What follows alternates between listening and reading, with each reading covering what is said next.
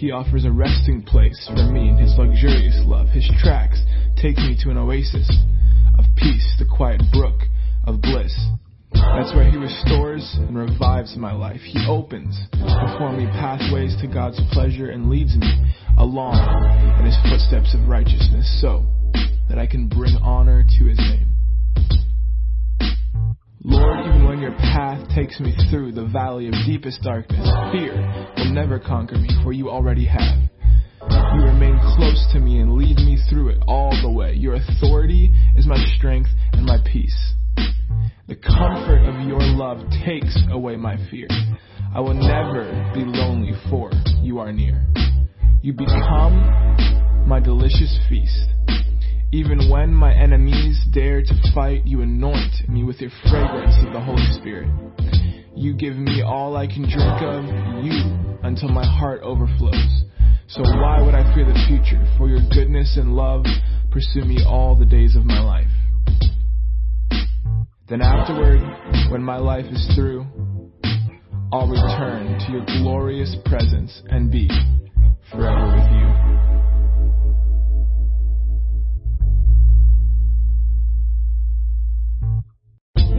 Lord is my best friend, my shepherd. I always have more than enough. He offers a resting place for me in his luxurious love. His tracks take me to an oasis of peace, the quiet brook of bliss.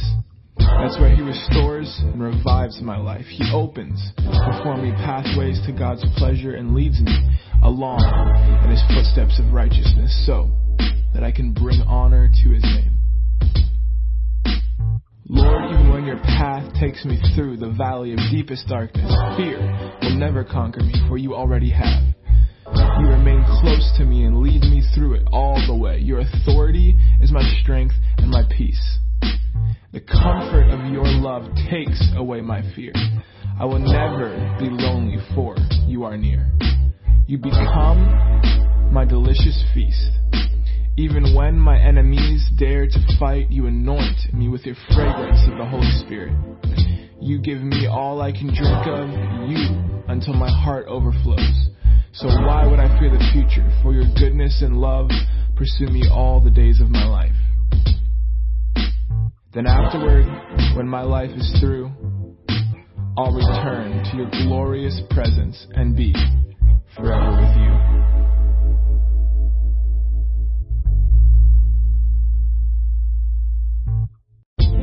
Is my best friend, my shepherd. I always have more than enough. He offers a resting place for me in his luxurious love. His tracks take me to an oasis of peace, the quiet brook of bliss. That's where He restores and revives my life. He opens before me pathways to God's pleasure and leads me along in His footsteps of righteousness so that I can bring honor to His name. Lord, even when your path takes me through the valley of deepest darkness, fear will never conquer me, for you already have. You remain close to me and lead me through it all the way. Your authority is my strength and my peace. The comfort of your love takes away my fear. I will never be lonely, for you are near. You become my delicious feast. Even when my enemies dare to fight, you anoint me with your fragrance of the Holy Spirit. You give me all I can drink of you until my heart overflows. So why would I fear the future? For your goodness and love pursue me all the days of my life. Then afterward, when my life is through, I'll return to your glorious presence and be forever with you.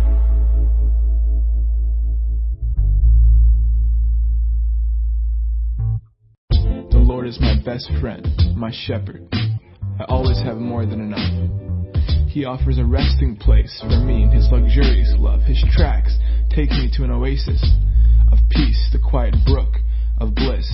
That's where He restores and revives my life. He opens before me pathways to God's pleasure and leads me along in His footsteps of righteousness so that I can bring honor to His name. Lord, even when your path takes me through the valley of deepest darkness, fear will never conquer me, for you already have. You remain close to me and lead me through it all the way. Your authority is my strength and my peace. The comfort of your love takes away my fear. I will never be lonely, for you are near. You become my delicious feast, even when. Everybody, Pastor Doug, and I just want to welcome you here today to Victory Christian Fellowship. We're going to have a good time in the Lord today.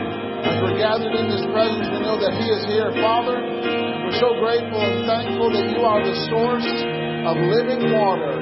And Lord, living water flows out of us like a river. And we give you thanks and praise that it brings joy and refreshing wherever it goes. And Lord, we honor you today and we welcome your presence here. In Jesus' name, amen. Let's worship the Lord together. Amen. Are you ready? Let's stand together.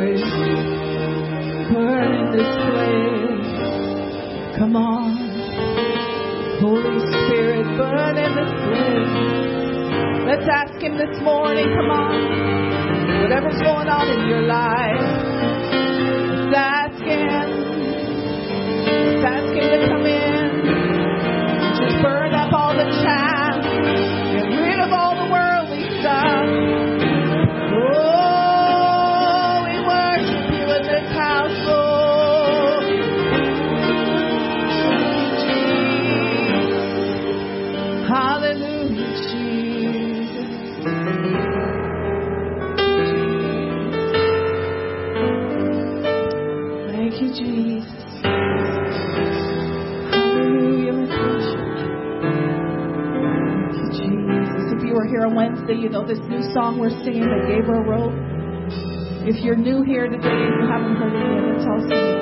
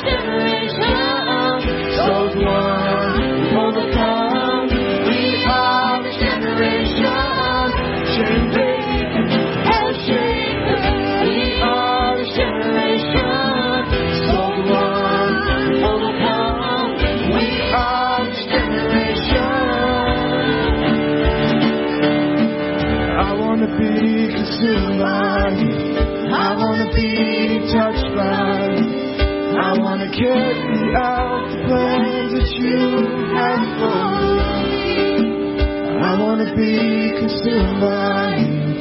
I want to be touched by you. I want to carry out for me.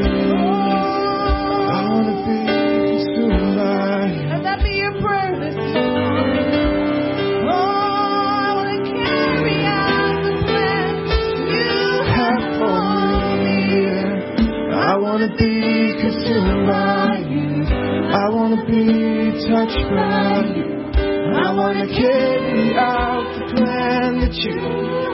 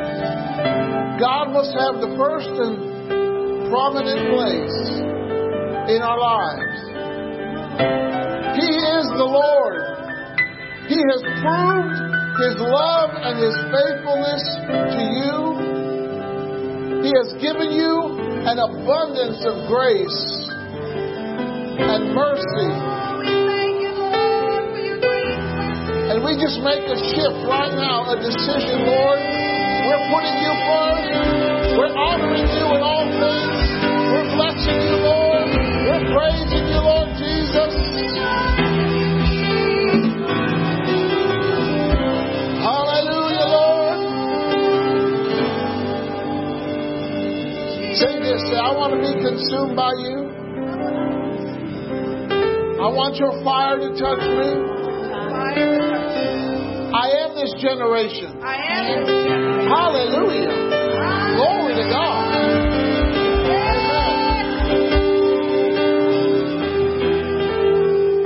Hallelujah.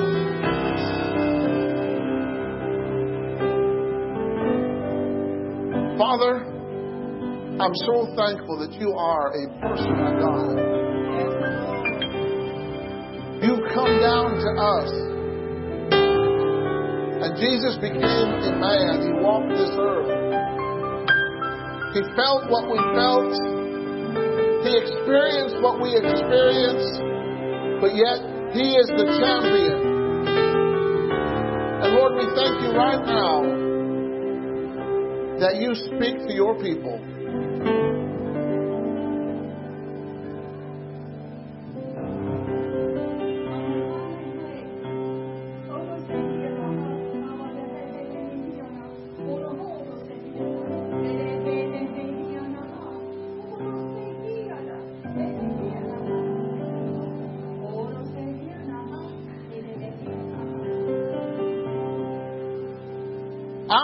to shake things, yes. says the Lord. It's time to awaken, like I awakened Peter in the prison who was asleep. And I told him to go and tell the things of this kingdom in the name of Jesus. Oh, it's time to awaken, church.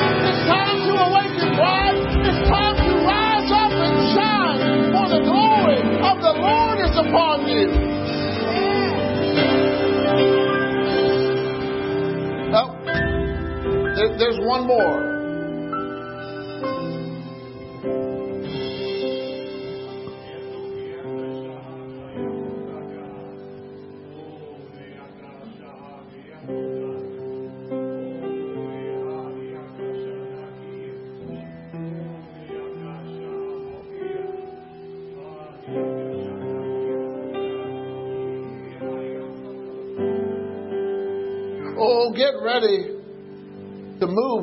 Says the Lord. For you are my chosen vessel, meet for my purpose. I have called you unto this. I have anointed you, for you will spread the message of my kingdom, the message of my goodness, and the message of my grace all over this place. Some praise this morning. Lord, we give you praise this morning. We acknowledge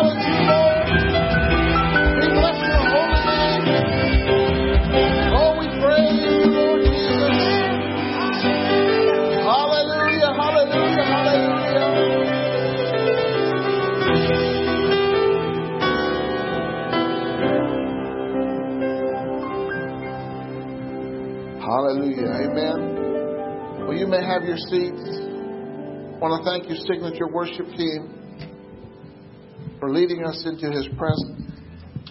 Don't they do a wonderful job? Amen.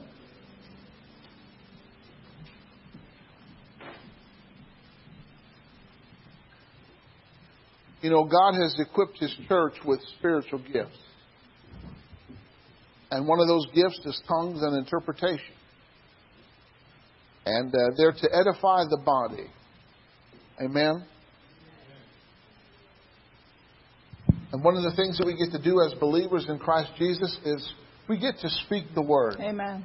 So I want to invite you to, uh, as we make our confession of faith together, let's make our confession. We worship an awesome God. The great and amazing God is among us. Our God reigns supreme. He is the God of gods and Lord of lords. God is great, mighty, and awesome. Our God stands alone.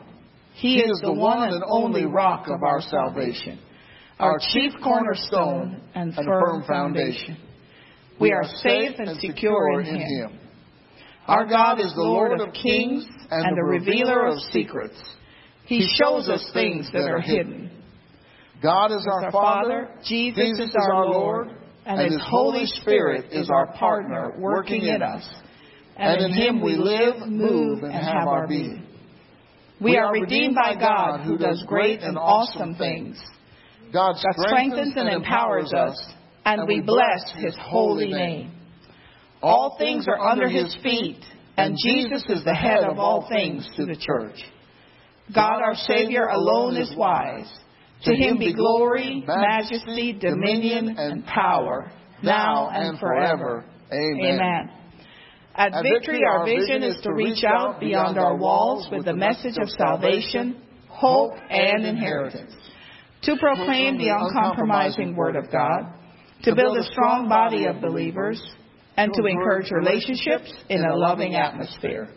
We activate God's Word to go into all the world and preach the gospel to every creature. At Victory Christian Fellowship, We are inheriting God's promises and experiencing their benefits. Amen. Amen.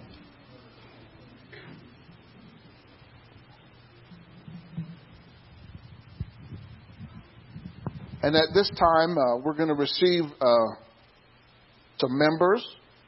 And I just want to say a couple words about that. You know, uh, we are a membership church, and uh, but our membership process is very easy. And, uh, you know, I just want to uh, share some things about what membership does. It allows an individual to be to have your roots put down. Amen. God says we are like trees planted by the rivers of living water. And uh, it, membership is a tangible way of expressing your commitment uh, to a local congregation. You know, it's important to be part of a church. Amen.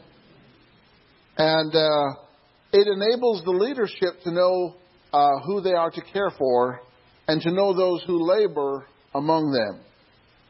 Uh, it provides an opportunity for the parts of the body of Christ to be joined together in relationship. You know, the, church is like a family. And uh, members become part of a family by being born into the family or being adopted into the family. Amen? And a church family, you get to choose, right? But God, God has a place for every one of us. And uh, it's a place where we can grow together in maturity and fulfill the vision that God has given us. And uh, here's what we uh, expect of members we want members to be born again, or if not, be willing to. Amen? And uh, to be uh, baptized in water and in the Holy Spirit. To live a lifestyle that reflects the commitment of the standards of God. To be in agreement with our tenets of faith, things that we believe, foundational doctrinal truths. To uh, and be willing to be a vital part through your service, your giving, your prayers. Amen. And uh, you know, there's a different anointing when the body comes together. It's a corporate anointing. And it's so important. important. And uh, we are just so glad to be able to welcome these members today. I would like for uh, Grace and uh, Joshua and Kelsey at Warrow to come up, and uh, for uh, Emily Schmidt to come forward, and uh, for Randall Devon uh, Balkerin to come up. Amen. Hallelujah.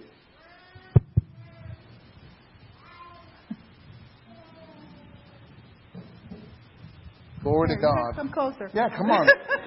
We're family. You can come around. Yeah, just, just come around this side, this side. There you go. Can I have uh, the leaders come up uh, of our church and uh, we're just going to pray over our members, all right, and then we're going to give them a res- uh, certificate and receive them. Father, we just give you thanks and praise and glory for these Thank precious you, members Lord in the Jesus. name of Jesus. Yes. Thank you, Lord, that you've planted them here. Thank you, Father. And may you work out your plan and Yes, purpose in their Jesus. lives with your fresh anointing Yes, of strength Father. and Thank you, power.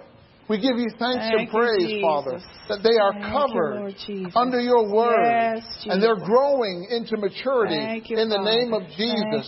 you, Lord, we just bless them and pr- we give you Thank you, honor and praise and glory and we magnify them. Thank you, Father. We magnify you, Lord, in Jesus' name. Amen. Amen. Amen. Grace, I want to welcome you to our family. Grace is my sister, in case Yeah. anybody didn't figure that out yet. Welcome to our family. Uh, Miss Emily is is making the independent move to be a member on her own, apart from the Emily, family membership that they already had. Our family. And Devon, welcome to our family. I think everyone knows Devon by now. Amen. Amen. Thank you, guys. Amen.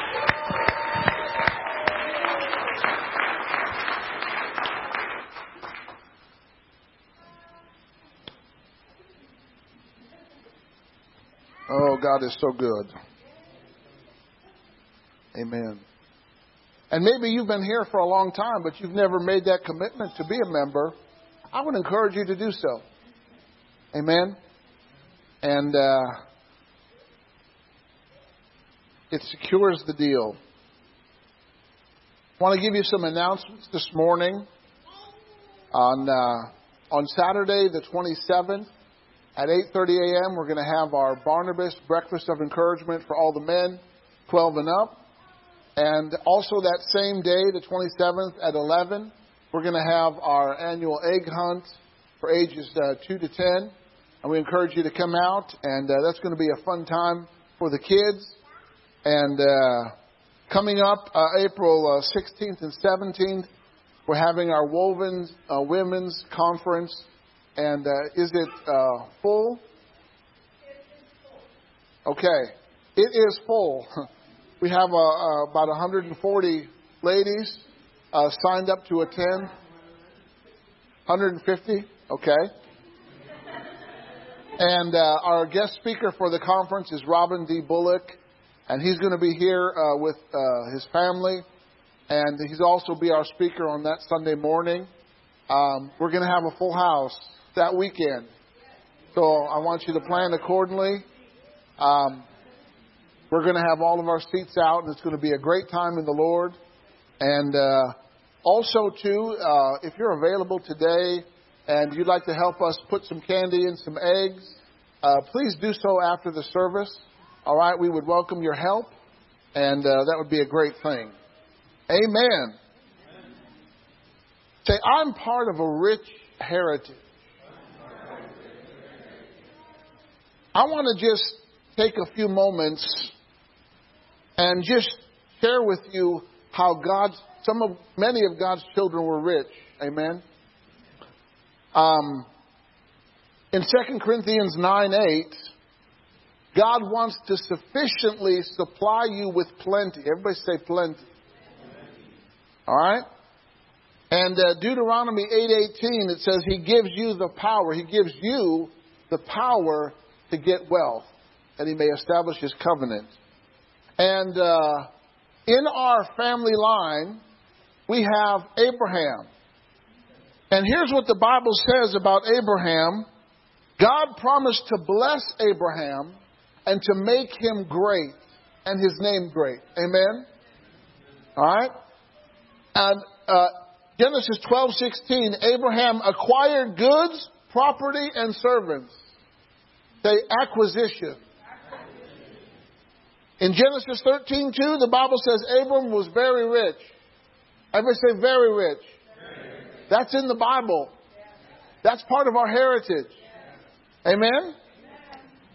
Then the riches passed on to Isaac in Genesis 26 3. God wanted Isaac to have lands and to multiply him. God's a multiplicationist. Amen? If that's not a word, it is today.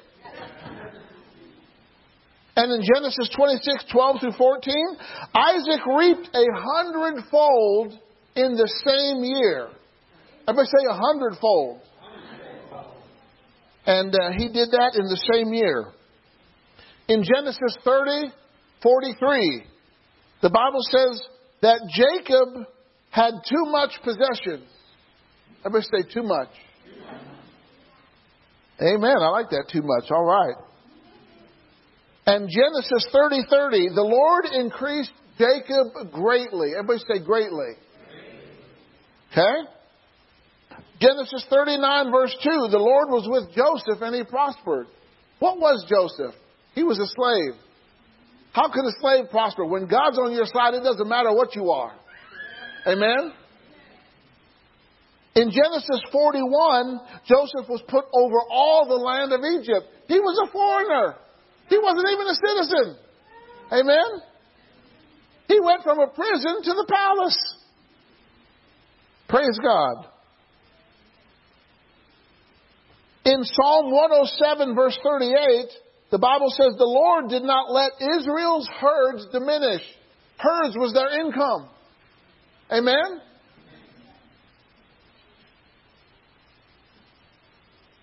In uh, Joshua 7, well, no. Uh, First Chronicles 29, David provided with all of his might for God's house. All the gold, all the silver, all the metal.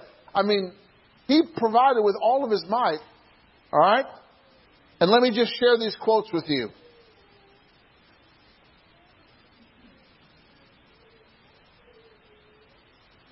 Boethius, a Roman statesman and philosopher, said wealth shines in giving rather than hoarding for the miser is hateful, whereas the generous man is applauded.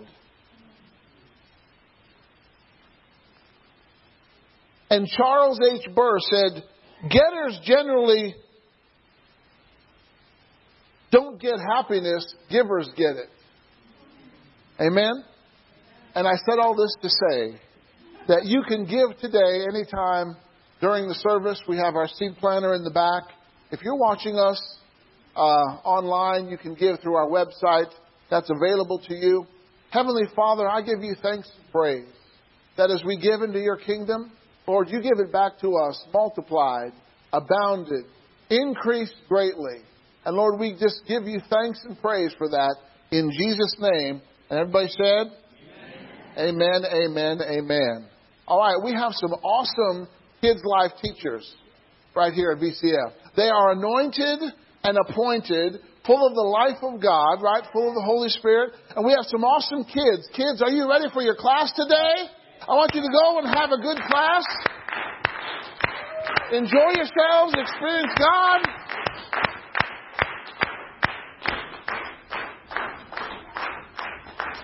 Hallelujah.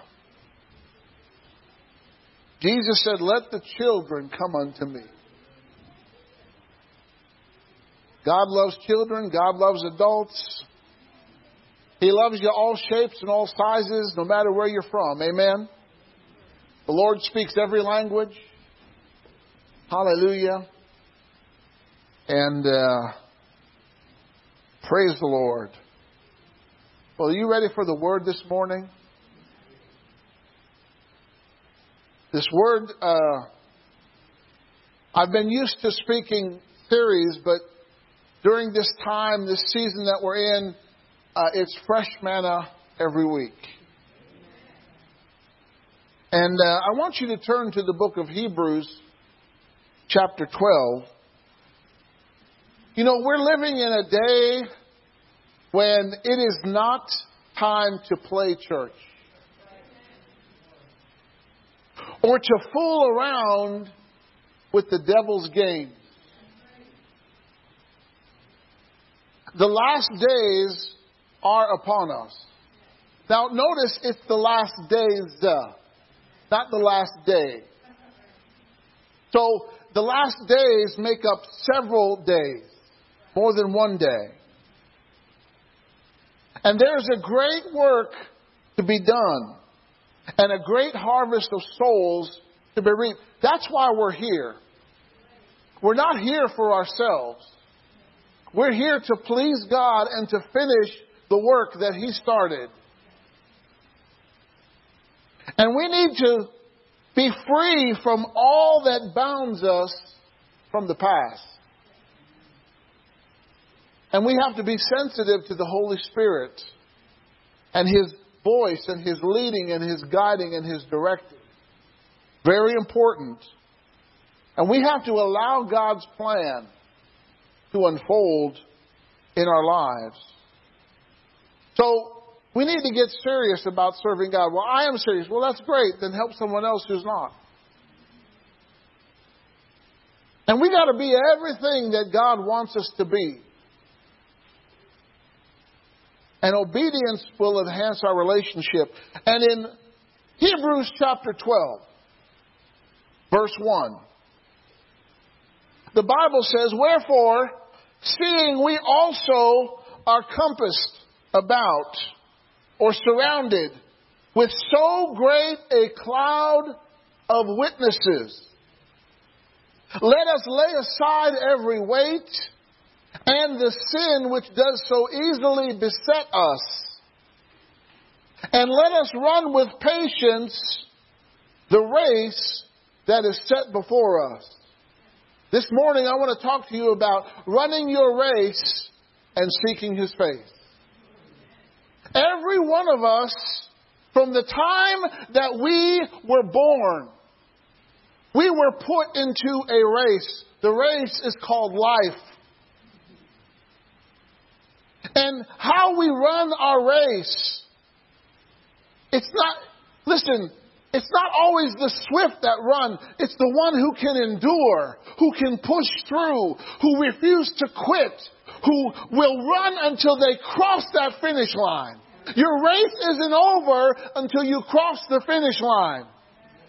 Whether you're running or you're walking, the point is you need to cross your finish line. You need to finish what God called you to do. And you need to be fully engaged into His plan. And verse 2 tells us, looking unto Jesus, the author and the finisher of our faith, who for the joy that was set before him endured the cross, despising the shame, and sat down at the right hand of the throne of God. Did Jesus finish his race? Yes, he ran. And he ran until he crossed that finish line. He fulfilled his divine purpose. He did what God asked him to do.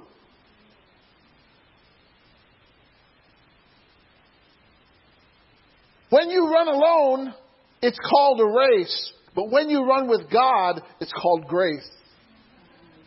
I, that was a good quote that I saw on Pinterest. Oh, you were thinking I was so spiritual and like, oh.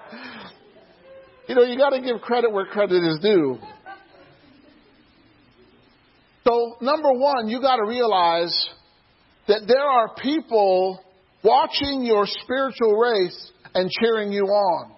In heaven, there is a section of heaven that is like the grandstands. It's the ultimate skybox.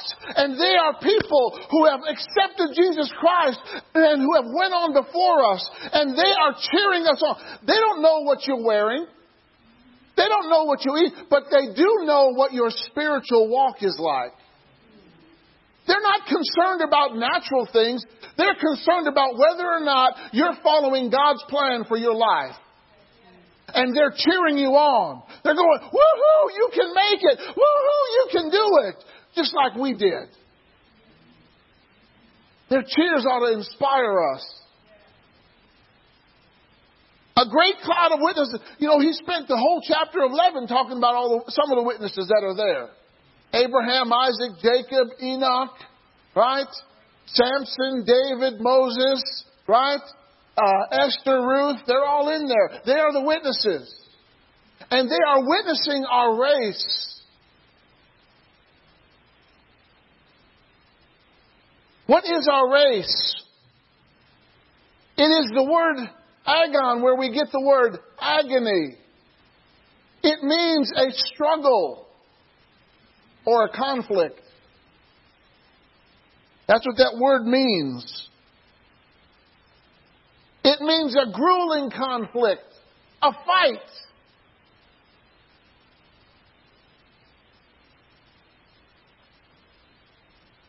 It's a struggle. And you know, when, when in this race, we're not running against each other. We're not in competition with each other. Each one of us have a race to run. It's a race that God set before you from the time that you were born. Go to Jeremiah chapter 1 for just a moment. But we're going to camp here at Hebrews. But go to Jeremiah 1, and I want you to notice the race that God put Jeremiah on.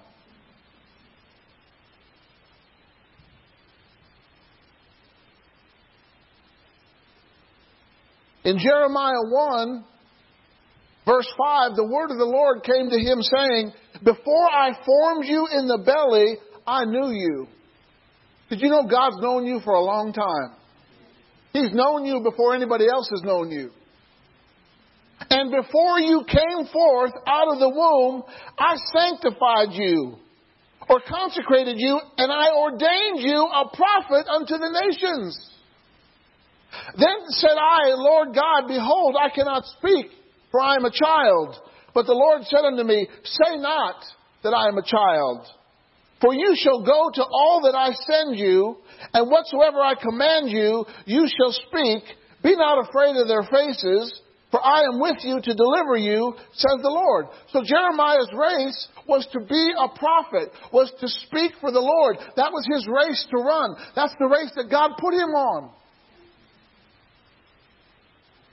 See, if you're not on God's, God's race, you took a detour. You have to run the race that God set before you. Amen?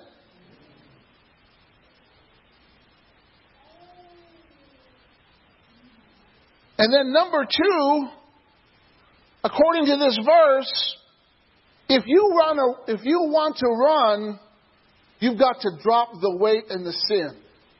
Notice the weight and the sin that does so easily beset you, the one that trips you up the most. Do you realize it's easy for humans to sin? Each and every day, we have a choice to sin. What does sin means to miss the mark? It means to disobey God. Right? We don't have issues, we have sin problems. Amen? You know, you can't solve sin by counseling. You can only be washed by the blood of Jesus Christ. You can only be forgiven and set free from sin by the power of the Holy Spirit. Here's what the Living Bible says of Hebrews 12, verses 1 and 2. The Living Bible. Since we have such a huge crowd of men of faith watching us from the grandstands, let us strip off anything that slows us down or holds us back. There's some things that will hold you back from running your race. There's some things that will slow you down in the race if you don't get rid of them. And especially those sins that wrap themselves so tightly around our feet and trip us up. And let us run with patience the particular race that God has set before us, keeping your eyes on Jesus, our leader and our instructor. I want you to know today that sin will hinder your fellowship with God. And if you're not, if your if your fellowship with God is broken, so will the communica- so will the direction that He wants to give you. All right? And sin will dull your spirit and cause you to be less responsive to the Holy Spirit. Sin left unchecked will cause you to live only in the natural realm and you'll miss God's best for your life. Go to 2 Timothy chapter 2. 2 Timothy chapter 2. We're talking about running our race. Look at verses 1, 2 Timothy chapter 2, verse 1. You therefore, my son. Now, when the Bible says son, he's speaking of sonship, which is a position. It's not gender related.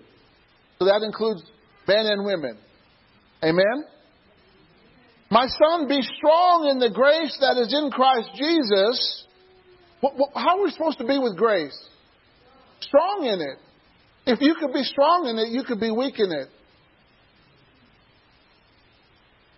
And the things that you have heard of me among many witnesses, the same commit to faithful men, who shall be able to teach others also. Therefore, endure hardness as a good soldier. Everybody say, endure hardness. You know, in a race, not everything is easy. Now, we're not talking about a sprint. When he's making the illustration of our life as a race, it's not a sprint, it's a marathon. How many's ever seen a marathon? Watched it on TV or seen clips of it, right? They run on the open road, right? There's no guarantee that it's all going to be flat or the terrain is going to be all nice and smooth, right? There's going to be different levels, different uh, elevations, and, and different terrain, but you got to keep running. Amen? He goes on to say, verse 4 No man that wars entangles himself with the affairs of this life. If you're entangled with the affairs of this life, you're not running your race. The natural life. I mean, listen, Life, life is life, isn't it? Things come up in life, don't they? Unexpected things, uninvited things, unwanted things, good things, right? It all comes up in life. But God has equipped us to live this life. And we've got a life to live and a race to run. Amen? Just, you can't excuse what happens in life for you not running the race that God has you on.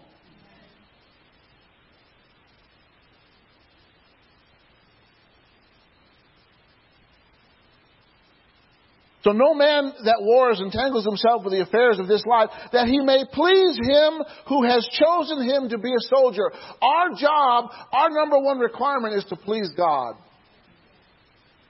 Because after all, he's the one sitting at the end of our race.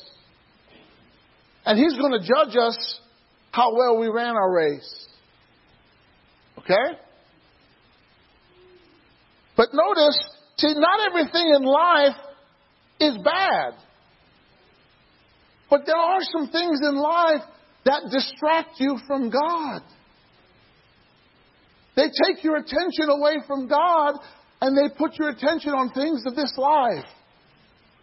And that's not good. Some things in this life will slow you down from your spiritual race. If you're moved to engage in them, see, and, and they're temptations, right? Oh, I got to take care of this, but I'm supposed to pray.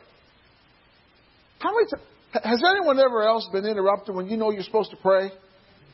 And you got you got the phone ringing, you got things happening, but you're supposed to pray. You know you're supposed to pray. The Holy Spirit says, "Pray, pray, pray." And the devil's like giving all these distractions to come to prevent you. Why? He doesn't want you to pray. Why? Because he wants you to miss that connection with God. He wants you, he wants to trip you. The devil is not interested in your success. He's interested in your defeat, your destruction, and your uh, total demol- demolition. That's what he's interested in. He's, he's here to steal, kill, and destroy any way that he can. But when we're with Christ, we prevent him from doing that.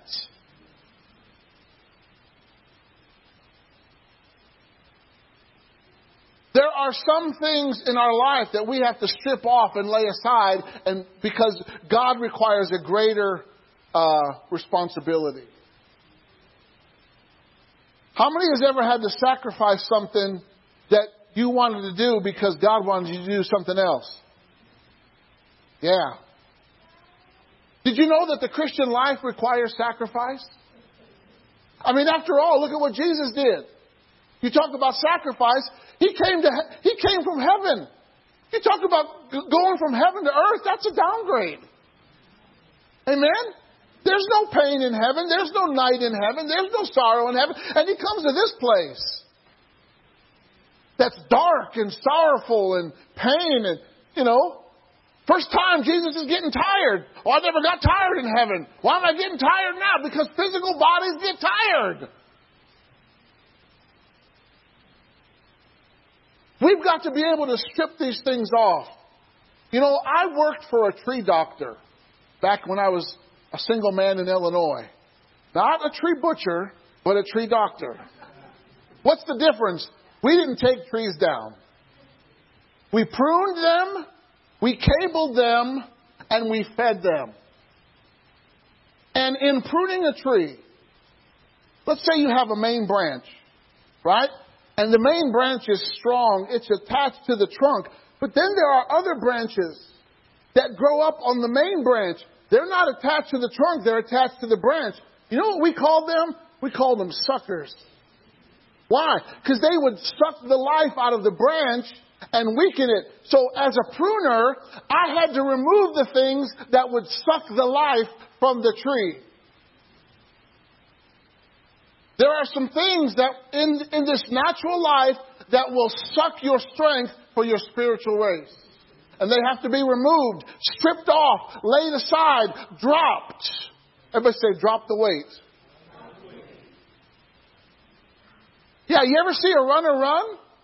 They don't run with long pants or trench coats, right? They don't. Why? Because that would hinder their running that would hinder their rhythm. They wear as little clothes as possible. Shorts that are thin, shirts that are thin, and, you know, they don't even have long socks. Why? They want everything to go into their stride so that they can win. Lay aside every weight and the sin. If you don't know that something's a sin, ask the Holy Spirit. He'll tell you. What do we need to lay aside? Wrong motives, selfish ambition, carnal inclinations, desires of the flesh, just to name a few, pride. Oh, we got to lay aside pride. You know, when the Bible speaks of humility, it's never God humbling us, it's always our, us humbling ourselves. We need to lay aside double mindedness. We need to lay aside unbelief or spiritual slothfulness, fear and rebellion. And once you lay them down, don't pick them up again. It's not where you check your baggage and get the rest of it at your destination. No, this baggage you don't you don't get back anymore. You've got to let it go forever. If there's a bad habit that you have that prevents you from putting God first, you need to get rid of that habit. Look at what John what Jesus said in John chapter 5. John 5 and verse 14. This was the man who was healed at the pool of Bethesda. Notice what Jesus said. Afterward, this was when he was healed. Okay? Jesus found him in the temple and said to him, Behold, you are made whole. What was that next phrase? Sin no more, lest a worse thing come upon you. You know, this man was healed, but he had to let go of the sin. What sin? We don't know what the sin was. If there's anything you want to let go, is that you want to let go of sin. If you don't let go of sin, it'll have you for lunch. Sin is a destroyer. Sin is worse than cancer. It will spread. If you don't deal with it now, it will spread and become worse. Okay? Go to John chapter 8. John chapter 8. I want you to notice that Jesus set these people free, but he told them to, to not sin anymore, to not do the things that got them in trouble in the first place. John chapter 8, verse 11. The woman caught in adultery. Everybody say adultery. You don't have to say, but adultery is a sin. Okay? Verse 11, she said, No man, Lord. And Jesus said unto her, Neither do I condemn you. Go and sin no more. If someone tells you to sin no more, do you have the ability not to sin anymore? Absolutely. Jesus is, who's Jesus? He's the truth. Right? He can't lie. So this, we have the ability through Jesus Christ to say no to sin. Did Jesus, did uh, Joseph in Egypt say no to sin? He absolutely did. He refused to participate with it.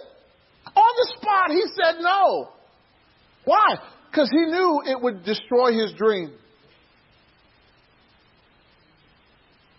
Too many dreams have been destroyed because of sin. Too many destinies have been altered because of sin. But thank God Jesus gave us the answer to sin. Amen. Luke 13:3 says, "Unless you repent, you will surely perish." Everybody say repent. Which is, is better? Which would you rather do? Perish or simply repent to avoid perishing? Amen? What are you repenting of? You're repenting of something that would that leads to perishing. When we don't do what God says, that's sin. And if we, if we got sin on us, we're not going to be good runners. We're going to be bogged down with weights. Notice it said weights and sin. It, did, didn't just say sin, lay aside every weight and the sin. There's two things. And, you know, Proverbs um, 26:11, it's quoted also in 2 Peter talking about a dog returning to its vomit. That's like us returning to sin. Now, I, am not going to go into much of a description, but I like to watch nature shows. And, and especially, you know, I like to, the African dogs. Those, they're ugly. But let me just tell you, when they go out for a kill, they bring back food for the young and they bring it up from within, and that's all I'm going to say about that. Go with me to Colossians chapter 3. Colossians chapter 3. What are we doing? We're learning how to run our race. Look at verse 8. But now, everybody say now. The best decision or the best time to change is right now. If you came in here today with weights and sins, now is a good time to let them go. And here's a good place to let them go. Amen? You give them to God and He'll forget them as far as the east is from the west. All right? So Colossians 3 8. But now you also put off. Put off, take off, right? Remove. Lay aside. Anger. Wrath. Malice. Blasphemy. Filthy communication out of your mouth. Lie not to one another, seeing that you have put off the old man with his deeds, and have put on the new man, which is renewed in the knowledge after the image. You know, you can put away lies and start telling the truth. That's putting on the new man. Right? You can put away faithlessness and start and start being faithful. That's putting off the old and putting on the new. Amen. Go to Ephesians chapter 4. These things help us run. Ephesians 4, verse 22. That you put off concerning the former conversation of the old man. You know, if you were stingy before you met Christ, now's a good time to be generous. I didn't get a good amen on that. Put off concerning the former conversation the old man, which is corrupt, according to deceitful lust. What's a deceitful lust? It gets you into trouble and you don't even know it. It's deceitful. It looks good, smells good, tastes good until you get into it. Then you're like, why did I do this? We're supposed to put those things off, amen? And be renewed in the spirit of your mind. You've got to be renewed. See, church attendance is your Olympic training, it's your Olympic running training. Part of your training, right? You know, an Olympian trains for four hours a day, 310 days out of the year for an event that may only last 60 seconds. They, they, they, they don't eat certain things. They have to train and exercise and run their event every day. They're training because it only comes every four years, minus the, the trials before that time. Right? But they dedicate their life. What if Christians would dedicate their life to following Christ like, like an Olympian dedicates their life for their event?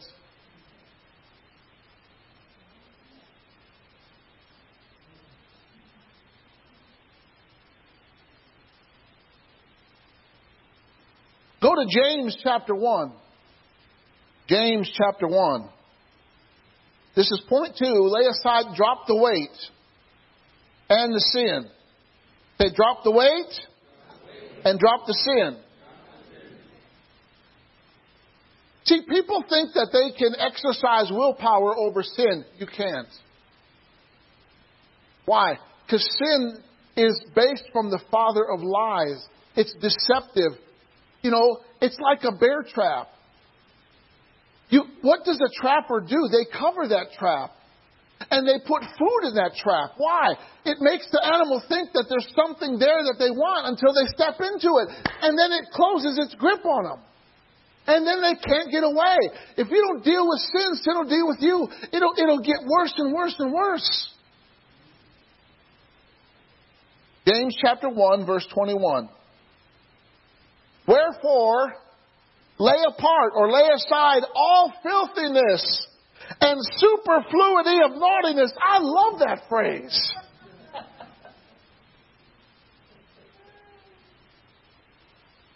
and receive with meekness the engrafted. Notice you got to lay aside something to receive the word. Did you know the word cleanses you before it fills you?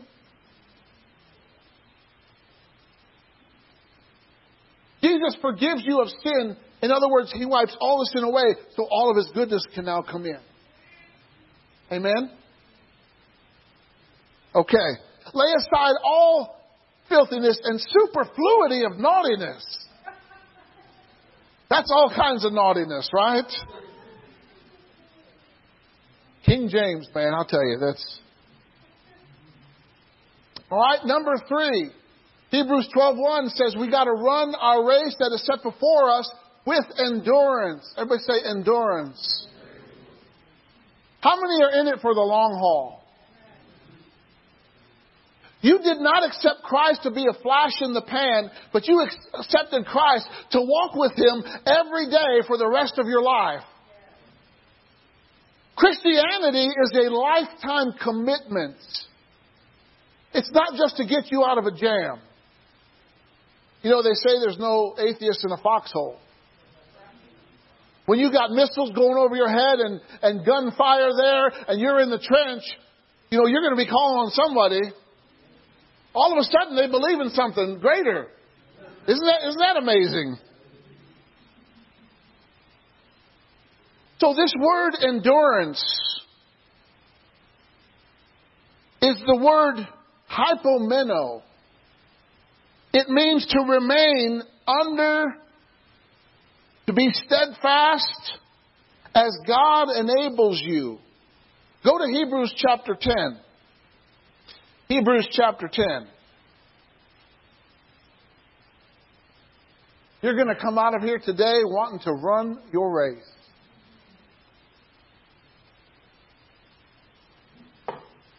And do you know that everybody, we all start the race at the same point? Every runner always starts at the same starting line. But it's how you run will, will determine whether or not you will get to your destiny. Your destiny is the finish line. It's the finished course of your race. Okay? So Hebrews 10 verse 35. The Bible says this. Cast not away therefore your confidence, for it has great recompense of reward. For you have need of patience. Same word, endurance. How many could ever use some endurance? That after you have done the will of God, you might receive the promise. What do you have to do first to receive the promise? You have to do the will of God. Right? Running your race is doing God's will. If you're not doing God's will, you're not even on the race course. After you've done the will of God, then you'll receive the promise. Can you say amen? Go to 2 Timothy chapter 3. 2 Timothy chapter 3. And look at verse 10. I want you to know how Paul ran his, ran his race. But you have fully known my doctrine or my teaching, my manner of life, my purpose, my faith, my long suffering, my charity, my patience, persecutions. And did Paul go through some things? Did those things stop him? No. In spite of what he went through, he kept on running his race.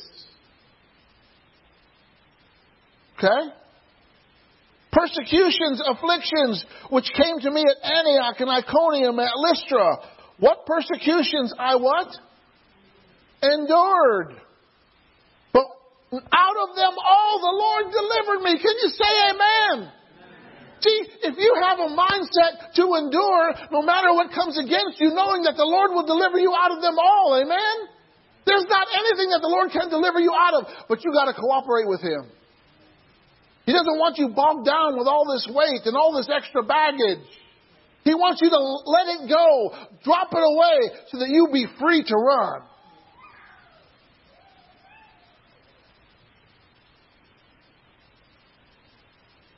See, when you get born again, you have to arrange your life around God, not God around your life. I'm going to say that again. When you get born again, you have to arrange your life around God, not God around your life. You're not trying to see where God can fit in. No, He gets the first and the best of your time, of your talents, and of your treasure. Amen? That was a good place to say amen.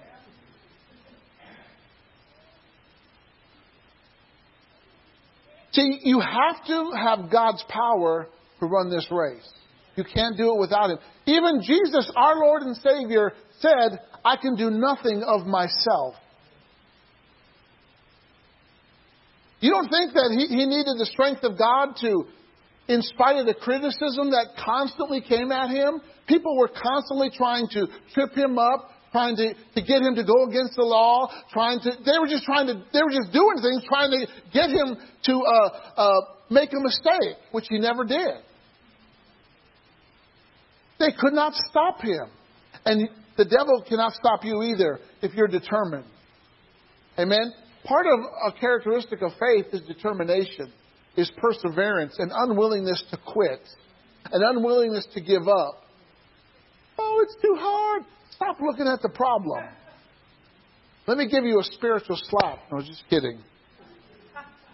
Just kidding. Just kidding.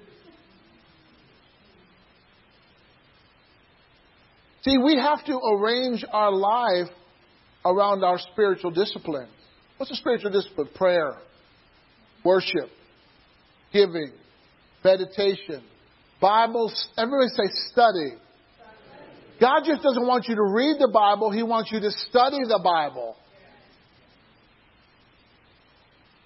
Do not raise your hand. But I want you to think about this.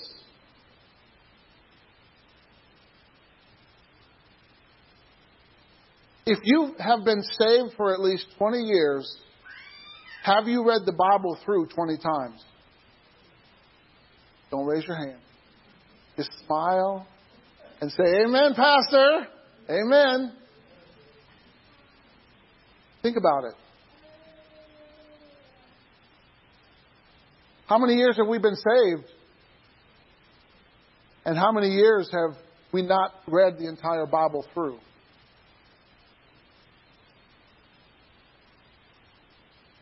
You know, I've had the privilege of leading my parents to the Lord. And my dad is 85 now, and the first time in his life, read the Bible through. I gave him a one year Bible, and he read it when he was 78 years old. First time in his life. If, if we're not reading the Bible and studying it, what kind of runners are we? Do You think an Olympian you think that they can get out of training by saying, ah, I just don't feel like it today?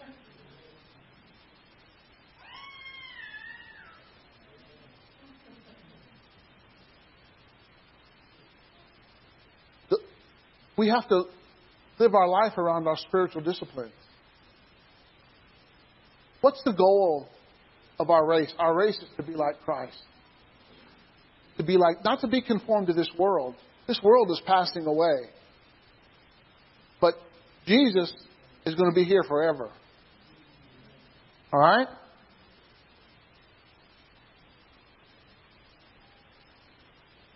Number four, according to Hebrews 12:2, as we run, we got to look to Jesus, who's the author and the finisher of our faith. You've got to run your race and win the prize. There is a prize to win. It's the greatest prize. It's more valuable than a gold medal. It's the prize of Jesus Christ, of pleasing your master, of, of hearing him say, Well done, good and faithful servant. Enter into joy today. There is a prize to gain, crowns to receive.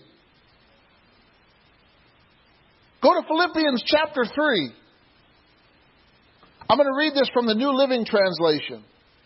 Philippians chapter, flip on over to Philippians chapter 3, verse 12. I'm going to read this from the New Living Translation. I don't mean to say that I have already achieved these things or that I have already reached perfection. How many know there's things that we haven't achieved yet? And we haven't reached, uh, uh achieved perfection. Perfection in the Bible is maturity. How, since we're all here right now, we haven't finished our race yet. Amen? Okay?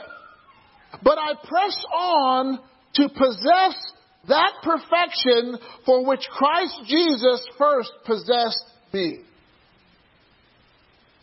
No, dear brothers and sisters, I have not achieved it, but I focus on this one thing. Forgetting the past, looking forward to what lies ahead, press on to reach the end of the race and receive the heavenly prize for which God, through Christ Jesus, is calling us. How many know we got to continue to press on? Look at your neighbor and say, press on. Carry on. Keep progressing. You can do it. Hallelujah. We got just because we haven't achieved. We, do you know that there are people in the book of Hebrews that believed, but they didn't receive because they died before they received it, but they kept on believing. They believed until they died. Amen. That's listen. When you die believing, that's not a bad way to die. That's a good way to die.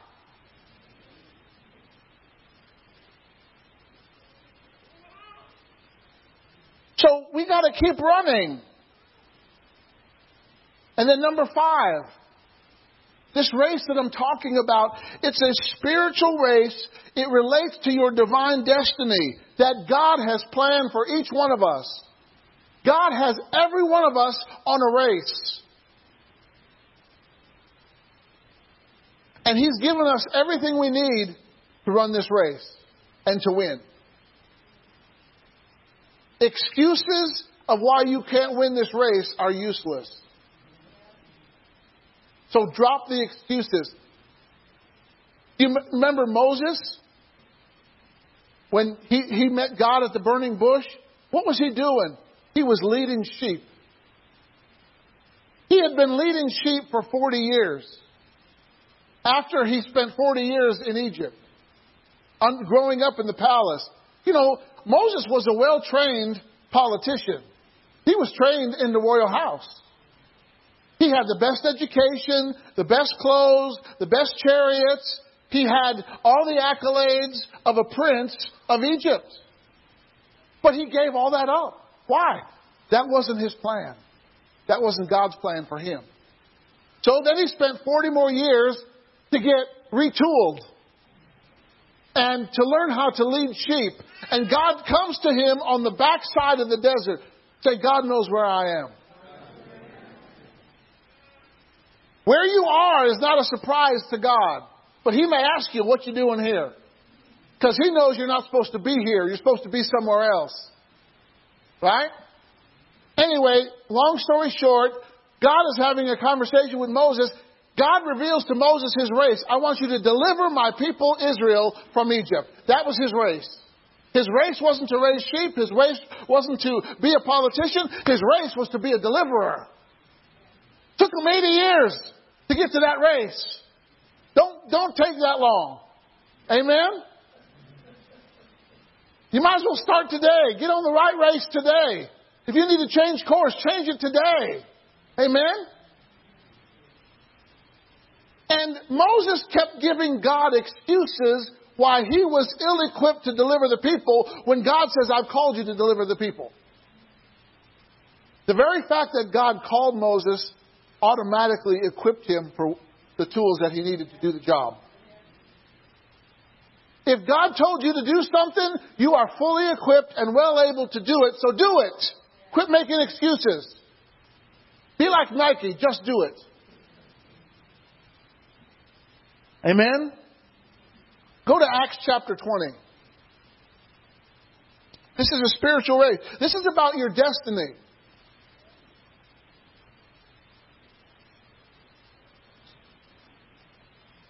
Your destiny is to please God. Your destiny is to do all that God created you to do. Your destiny is to do your divine assignment. And the way you discover your divine assignment is you get born again. You make Jesus Christ your Lord. That is the first step. Acts 20, verse 17. And from Miletus, he sent us to Ephesus and called the elders of the church. And when they were come to him, he said unto them, You know from the first day, everybody say from the first day, that I came to Asia, after what manner I have been with you at all seasons. They saw Paul in all different kinds of situations. Serving the Lord with all humility and mind, and with many tears and temptations which befell me by the lying in wait of the Jews. There was actually a group of Jews that determined they were going to not eat until Paul was dead. Aren't you glad you don't have friends like that? And everywhere that Paul had a meeting, this group of Jews went and they stirred up trouble. And they were committed to kill Paul. And that man, man, he was beat to a pulp.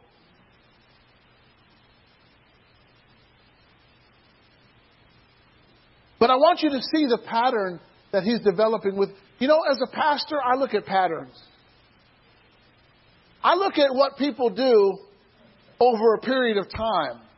Not just one instance, but over a period of time. Because that's what really determines character. That's what really determines your nature. It's not what you do in a moment, but it's what how you live over a period of time. That's what measures a person. And I look at patterns. Some patterns that I see are not good because they don't go with God. Other patterns that I see are good. Amen? I see good patterns, I see bad patterns. Which one of these patterns? All right, let's keep reading. Verse 19 Serving the Lord with all humility of mind and with many tears and temptations, which befell me by the lying in wait of the Jews, and how I kept back nothing that was profitable unto you. Even with all the pressure that Paul faced, he always gave his best in his ministry. And I have taught you, but I have showed you and taught you publicly and from house to house, testifying both to the Jews and also to the Greeks repentance towards God and faith towards our Lord Jesus Christ. And now behold, I go bound in the Spirit. He was going to Rome. You know what's going to happen in Rome? He knew he was going to die. Doesn't sound like Paul's afraid to die. Doesn't sound like he, listen, he he he finished his course. All right? Go to verse 24. But none of these things move me. What? The, the, bad things that are ahead of him. None of these things move me. Neither count I life, my, I, neither count I my life dear unto myself that I might finish my course with what? Joy and the ministry which I have received of the Lord Jesus Christ to testify to the gospel of grace of God. You can read Acts 9 and find out what Paul was called to do. That was his race. To bear the Lord's name before Gentiles, kings, and the Jews. And notice, none of the things in his life move him because he knew I'm finishing my course with joy. Are you at the point that you can say, I'm finishing my course with joy? If the joy's not there yet, keep running. If the joy's not there yet, keep going. Amen? Find out if you, if you, if you took a detour. Ask the Lord, say, am I on the right course? Am I on the course that you plotted and planned for me? Because you're still breathing, you can change direction if necessary. Recalculating, recalculating. Please do a U turn. by GPS, right? Or if you're sophisticated, you have a nice English accent. Recalculating, recalculating. Please turn around, turn around. Go to 2 Timothy chapter 4. Talking about running a race. Listen, if you're, if you're not running your race, today is a good day to start running. 2 Timothy 4, verse 7. I want you to see what Paul said. I have fought a good fight. I have finished my course. And the most important, I have kept the faith. You know, some people, they stop keeping the faith along the way. You know what, you know what happens to a person when they stop keeping the faith? They become faithless. They have less faith than what they had before. You know what happens to someone who keeps the faith? They're faithful. Amen? Let's give an amen for faithful. God looks at faithfulness. God promotes faithfulness. God advances faithfulness. He wants all of us to be stewards, and the main quality of a steward is to be faithful. Can you say amen? Is this helping us today?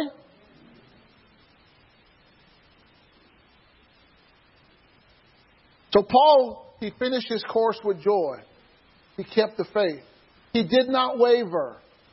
He did not, he, he ran his race. From the moment God called him on the road to Damascus, three days later, you know, God called him and gave him three days to decide whether or not he was going to follow him. Right? And Paul decided to follow him. No matter what came his way, if I get beat, I get beat. If I get whipped, I get whipped. If I get stoned, I get stoned. Ain't no stopping me now. Woo woo! Right? Come on. Ain't no stopping me now. Woo woo! That's how the attitude that we gotta have. Because things are gonna come against you. Things are gonna come against you to try to stop you running your race. But we got ain't no stopping me now. Woo woo! That was of the Spirit of God, let me tell you.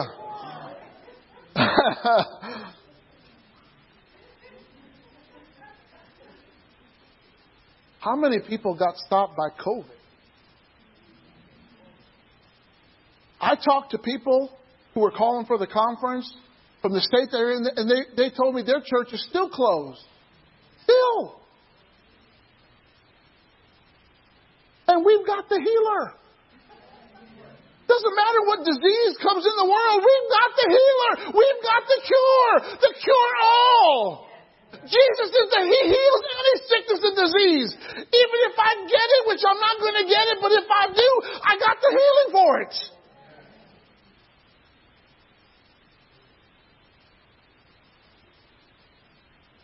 Hallelujah. See, you got to run wholeheartedly. Who's, ask yourself this whose plan are you following? Yours? Your parents? Or God's? Just ask yourself that question. Be honest about it. Besides, God already knows the answer. It's not like you're going to, I'm going to hide this from God. You can't hide anything from God.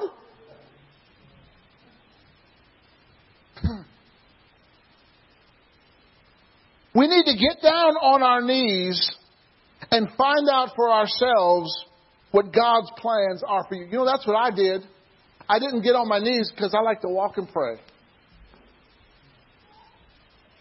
You know what you call it when you walk and pray? It's a walkie talkie. I spent a lot of time talking with God about what He wanted me to do. I laid it out. I said, whatever you want me to do, I'll do. Whatever you want me to, wherever you want me to go, I'll go. Whatever you want me to be, I'll be. I left it up to God to decide what He wanted from me. My dad would have liked to, for me to be a State Farm agent. I worked in his office. It was, it felt like taking a shower with your socks on. you know what it feels like when you take a shower with your socks on? Something's just not right. Right? I mean, I remember when I was a banker, I sat in my office And I was like, what am I doing here? And then I got a call from my lovely wife. She says, whatever you need to do, do it. I said, okay. Right after that call, I told my manager, I said, I'm, I'm putting in my notice, and my manager was getting some surgery. He said, Well, when I get back from surgery, stay until my surgery is done and I recover. And I said, Okay. And then that was it for me. It was full time here from that point on. Amen? See, you need to run God's race, follow His plan, and fulfill His purpose. And God set us all on a different course. We're not all on the same course. My race is to help people find their inheritance and treasure in God's Word and to lead you to an inher- your inheritance and to divide your inheritance. That's my job. That's what I do with the Bible. That's my race. And I'm running. Amen? You gotta run to win. You know, being out of God's will will cause dissatisfaction. It will, it will, you will, you will be annoyed and you won't know why. You will be dissatisfied. And everything you try to do apart from God's will, it will not work out the way you want it. It will leave you unfulfilled. But once you get into God's will, you will experience the most joy and the most pleasure that you ever have in your life. Because our Father still knows best. And if you don't, if you don't correct yourselves now, you might experience more severe consequences. You know, the longer you go in sin, the harder the consequences become. It's better to be quick to repent and quick to forgive. All right? Go to 1 Corinthians chapter 9. 1 Corinthians chapter 9. I'm almost done. We're almost at the finish line. Amen?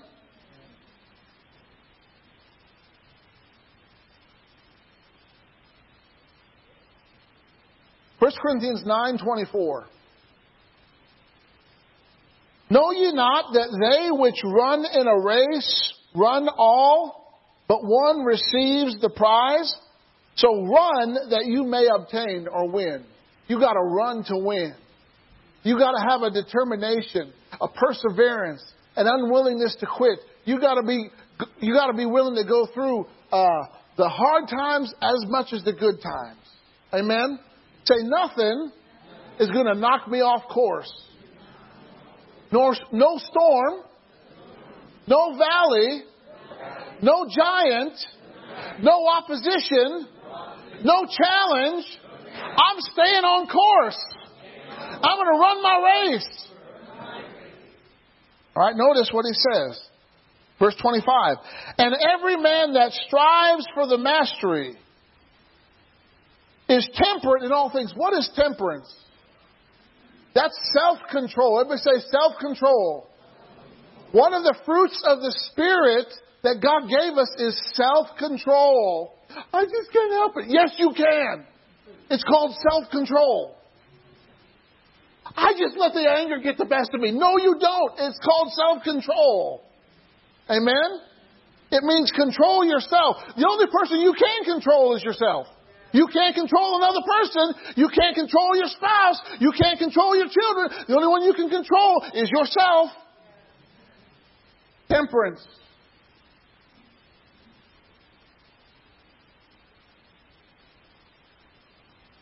And everyone that strives they, they, obtain a corruptible crown, but we an incorruptible crown. What's an incorruptible crown? It's always going to shine. You won't even have to use uh, polish on it. All right? Therefore, I run not as uncertainty. If you don't know what your destination is, you need, you need to work that out with God. Right? So I fight, not as one that beats the air. He's not, you're not a shadow boxer. Boy, it was a tough fight. Who'd you beat up? My shadow. You don't fight with uncertainty. You're not just beating the air. Everybody say on purpose. For a purpose. You've got to live your life on purpose for God's purpose. That means you've got to change some habits. Find out where God is not first in your life and put Him first.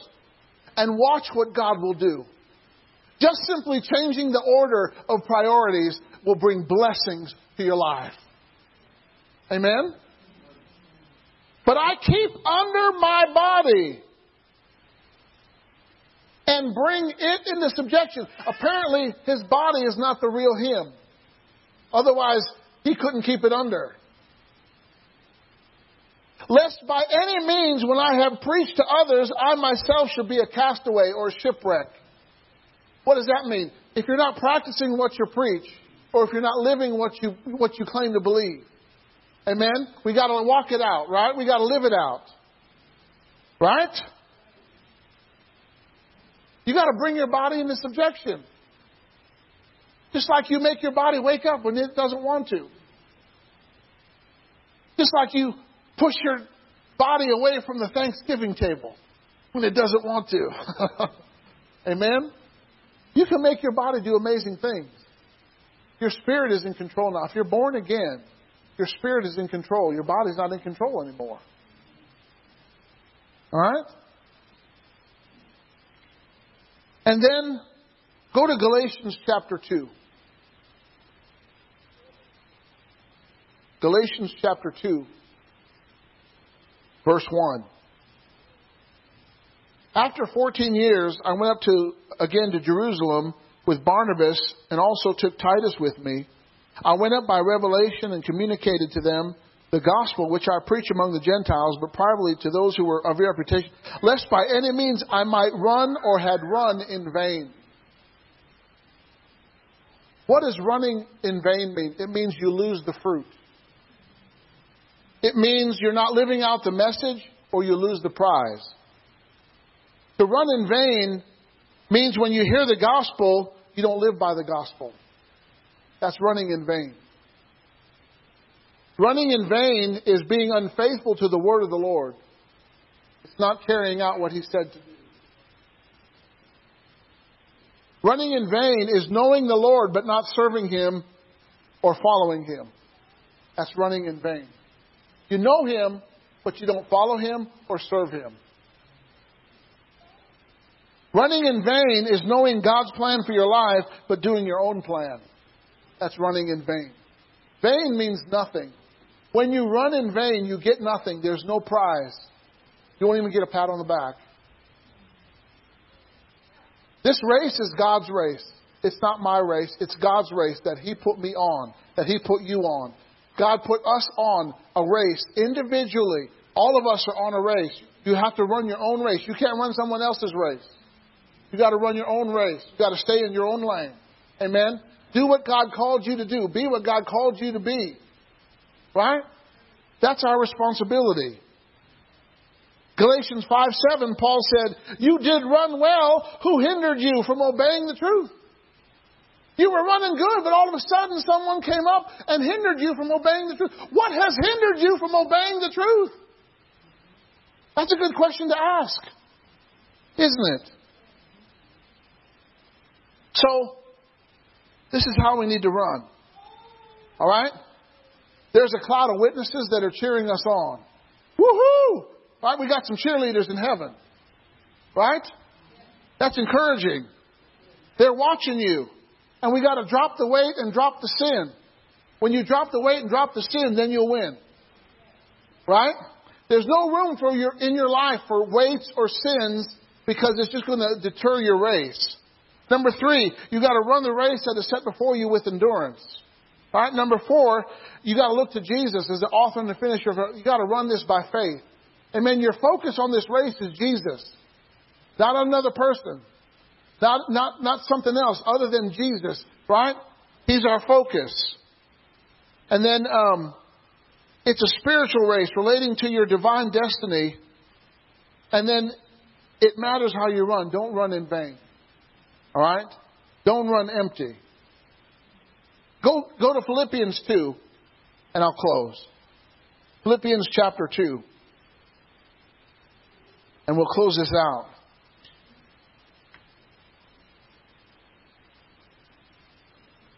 Look at verse 14.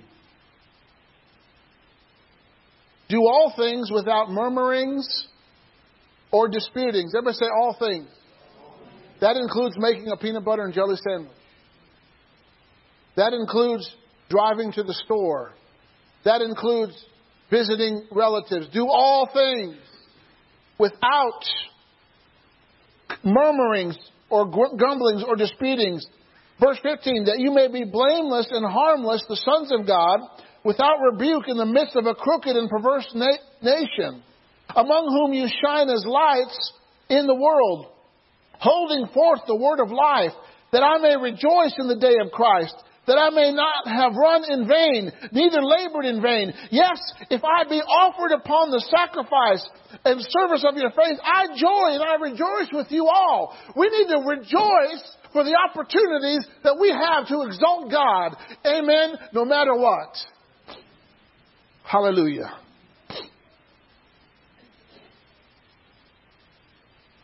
Did you know that God called Peter he wasn't supposed to fish for fish, he was supposed to fish for men. But he didn't know that until he met the master. And guess what? What did Peter do? He turned in his net for some running shoes. Right? Come follow me and I will make you fishers of men. So the, the, they had to follow Christ, and as they followed Christ, they were being made into what he said. How about Jesus? Mark 138. Let us go to the next town that I may preach there also because for this purpose I have come. Jesus was come to preach the kingdom of God. That's what he did. How about John? There was a man sent from God whose name was John. What did John call himself? He said, I'm a voice of one crying in the wilderness. He called himself exactly what the prophet Isaiah called him. He found his calling in the Word, and John ran his race. He was, he was to introduce Jesus. He was to bear his name before the Gentiles. That was his race. Right? How about Mary? Mary's race. Her, her race was to conceive in her womb and bring forth a son and call his name Jesus. A virgin. She was to conceive. That was her calling. That was her race. Amen. And she ran her race. And guess what? She followed Jesus. She was on, she was there on the day of Pentecost and got filled with the Holy Ghost. He ran a race. How about the man from Gadara? Had a legion of demons in him. Right? What was his race? In Mark 5:18, Jesus said, "Go home to your friends, tell them what great things the Lord has done for you and how he has compassion on you." That was his race to go and evangelize his home area. That was his race. Right? How about Ananias? Go jumpstart Paul's ministry. Go lay your hands on him because he's a chosen vessel unto me. You don't hear anything else about Ananias. But he jumpstart the man who wrote half the New Testament. Amen? He got Paul's sight restored. He got Paul filled with the Holy Spirit and baptized in water. That's what all Ananias had to do. I want you to see the variety of races that God calls us to. How about prophets and teachers in Acts 13? Now separate unto me Barnabas and Saul for the work which I have called them. There's a work that God has called you to do. Every one of us. It doesn't matter your age. You have a work. You, and you need to ask God, how can I do the work that you've assigned me to do? Amen? And guess what? He'll tell you. Can you say amen? I want you to run your race today. Now it's decision time. I want everybody to stand up, if you can. If you need to remain seated, you can do that too, that's fine. As long as you can engage this opportunity with your heart. Number one, if you're not born again, you need to get born again. Because if you're not born again, you're, you're running your race in vain. Because being born again is the first step. That's, that's the gun shoot. You know, when they start a race, they, they have a gun and they fire a gun in the air. If you've never made Jesus Christ your Lord and Savior, today would be a great day to do that. Is there anyone here that would say, Pastor Doug, I've never been saved. I don't know what my destiny is, and I'd like to make Jesus my Lord and Savior. Every believer had to do this. I don't see any hands. That's good. You're all born again. So you're all on the course, right? Now, how are you running your race? Have you been distracted by things of this world and got you hindered, got you tripped up? You know, the great runner Eric Liddell, who's based on the movie uh, Chariots of Fire, in one race, he was running and got tripped up with another runner and he fell down. And he was kind of befuddled a little bit, but uh, uh, I don't know if it was his coach or something. He said, Get up. He got up and run and he had to make up a distance of like 20 yards. But he got up, he didn't stay down. Now is your time to get up. Now is your time to, to get up and to overcome and to begin to run again in the name of Jesus. To begin to fulfill your God given purpose so that you can arrive at your God given destiny. This is a moment of decision. Some of you are in the valley of decision. You don't know if you want to continue on with God. You don't know if you want to continue on. I see a lot of people falling by the wayside. But you don't have to be one of them. I want you now to make a decision in your heart that you're going to run your race. You're going to ask, you're going to seek God. You're going to seek His face. You're going to look to Him for the answer. You're going to look to Him for direction. You're going to look to Him for inspiration. In the name of Jesus, I want everybody's eyes closed.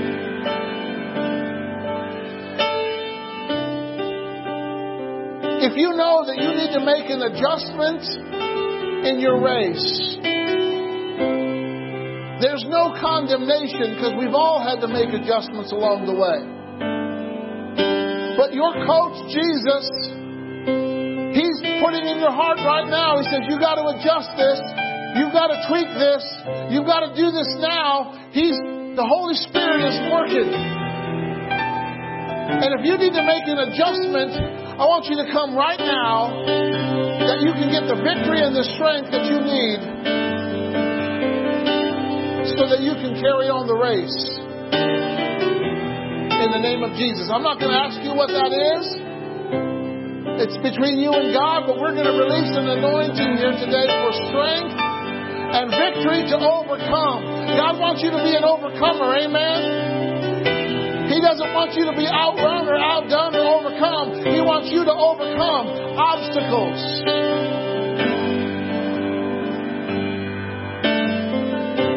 You know, Nate, you're like a hurdler. A hurdler has barricades in front of them. And the only way over them is to jump over them.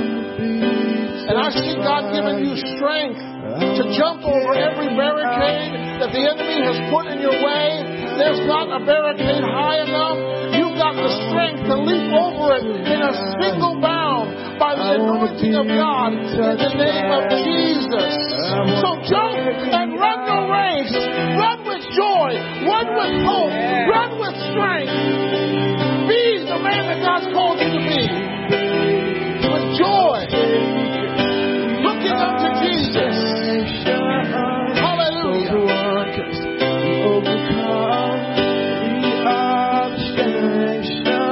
Eileen, God is not done with you. He is working in you. He is strengthening you with might in your inner man by the Holy Ghost. He is strengthening your body. He is adding vitality and life and health to you and wealth. You are blessed of the Lord in the name of Jesus as your source of life. He's your source of strength. He's your source of blessing. He works everything out for your good according to His will and purpose in the name of Jesus. Receive a fresh anointing and infilling today of the Holy Spirit and power. God's got you. God's got you covered. In the name of Jesus. He is with you. He'll never leave you nor forsake you. And if necessary, He'll pick you up and carry you because He loves you. He loves you. His love surrounds you. In Jesus' name. Hallelujah. I wanna be Oh, Father, I give you thanks and praise for Steph, Lord. I wanna I be thank you, Lord, that you are doing a by- work in her life. Father, you're calling her and drawing her to you in the name of Jesus. Lord, you're invigorating life, eternal life on the inside of her in the name of Jesus. Oh, I thank you, Lord, that you're opening up her eyes to see things in the Spirit, to know things in the Spirit. You're increasing her, Father. Lord, I pray that she is rooted and grounded in your love. Your love passes knowledge. Lord, and she has understanding of all the saints. And she knows the depth, and the width, and the height of your love in the name of Jesus. She knows the dimensions of your love, Father. Your love never fails. Your perfect love covers all sin. You, you lead God and direct her. And you order her steps into greatness, Father, in the name of Jesus. Lord, I thank you that dreams that you put inside of her, you're stirring up right now, and you're bringing to the fullness in the name of Jesus. Fill her, Father, with your fire. Fill her with your power. Fill her with your goodness. Fill her with your spirit in the name of Jesus. Oh, I give you thanks and praise, Father, for touching her right now and anointing her with fresh oil. Fresh oil. Fresh oil. Joy and peace and righteousness. Hallelujah. Overflowing from within in the name of Jesus. I wanna be Father, in the name of Jesus. I wanna be Oh Lord, I give you thanks and praise that your hand rests on Abby in the name of Jesus. And I thank you, Lord, that she is running. She has picked up the, the baton, Lord, and her eyes are fixed on the prize. Her eyes are focused on you, and she's running, Lord. She's running. She's bypassing this one, bypassing that one, and she's running the race that you have set her on in the name of Jesus. Hallelujah. Father, I thank you for touching her and meeting her right now in Jesus' name. Father, we thank you for hearing, Lord. In Jesus' name. I wanna God's be got you in His hands. you. I wanna And be He is, thanks be unto God, you. cause Karen to always be victorious. You cause her to triumph in Christ Jesus. No matter over every enemy, over every challenge. I You are made more than a conqueror in Christ Jesus. You have His strength and His power and His goodness for you in the name of Jesus. Therefore, you cannot lose. You cannot lose. In Jesus' name. Oh, Heavenly Father, I thank you for Miss Barney, Lord. Oh, you have done so many good things in her life. You have brought her from this challenge to that challenge. You brought her through because you're a faithful God. You are faithful and true to her in the name of Jesus. And Lord, now you're touching her with power, strength, and glory. Father, you're reinvigorating a passion and a vision. Lord, write that vision down and make it plain so that when you see it, you can run with it. Oh, God is working mightily in you. He is working to will and to do of His good pleasure. He loves you, He's equipped you, and He's leading, guiding, and directing you. Oh, He's strengthening you. Father, strengthen her now in the name of Jesus. Cause a strength to come out of her, Father, that she's never known, that she's never, a degree of strength, Father, in the name of Jesus. Break through strength, break through barriers, breaking through the past, breaking through things that have tried to keep her down, but they were unsuccessful. You're going forward. And people are going to see your progress. And they're going to rejoice in your God in the name of Jesus. Oh, hallelujah. Thank you, Lord. Praising Him for just one more moment. Keep engaged with the Spirit of God. We are the generation. Oh, Rabba Sanda, Rabba Robo Sanda. I thank you, Father, for this Wanda. In the name of Jesus. That night, when her brother brought her, and she got born again, and she got filled with the Holy Ghost. And Lord, now you're doing things in her that you put in her, Father. Plans, your plans and your purposes are being made known to be fulfilled in the name of Jesus. And I thank you, Lord, that every giant that stands before her is slain by your anointing and your power and the name of Jesus. I thank you, Lord, that she's an overcomer by the blood of the Lamb and by the word of her testimony. In the name of Jesus, she overcomes accusations. She overcomes criticisms. She overcomes, Lord, and she begins to be all that you created her to be. She begins to do all that you created her to do. In the name of Jesus, Lord, that you supply her every need, from every need according to your riches and glory by Christ Jesus. Hallelujah. I wanna be surrounded by you. I wanna be touched by. I wanna carry light. Say this.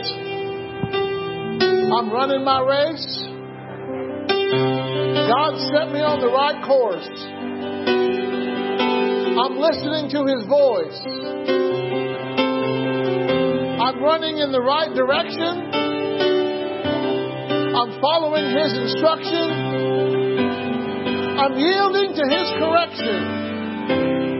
And I'm going to reach my destiny in the name of Jesus. If you agree with that, say amen. Amen, amen, amen. Hallelujah. And there couldn't be a greater song for a greater message.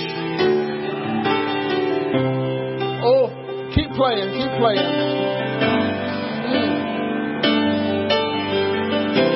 My son Gabriel, I thank you, Father, that there's an anointing coming on you to go into the depths of the Spirit, to see and know and hear things that you haven't heard before.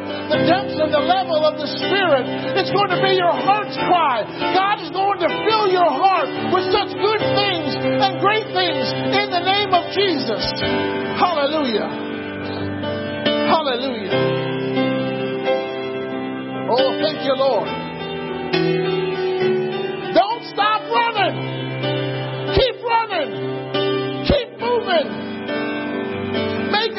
Adjustments along the way. God's already got the path clear.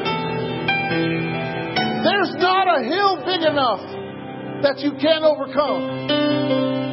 There's not a giant who's strong enough to be able to stop you. Glory to God. Oh, hallelujah. Today, you are winners. Today, you win. You win. Going over the top.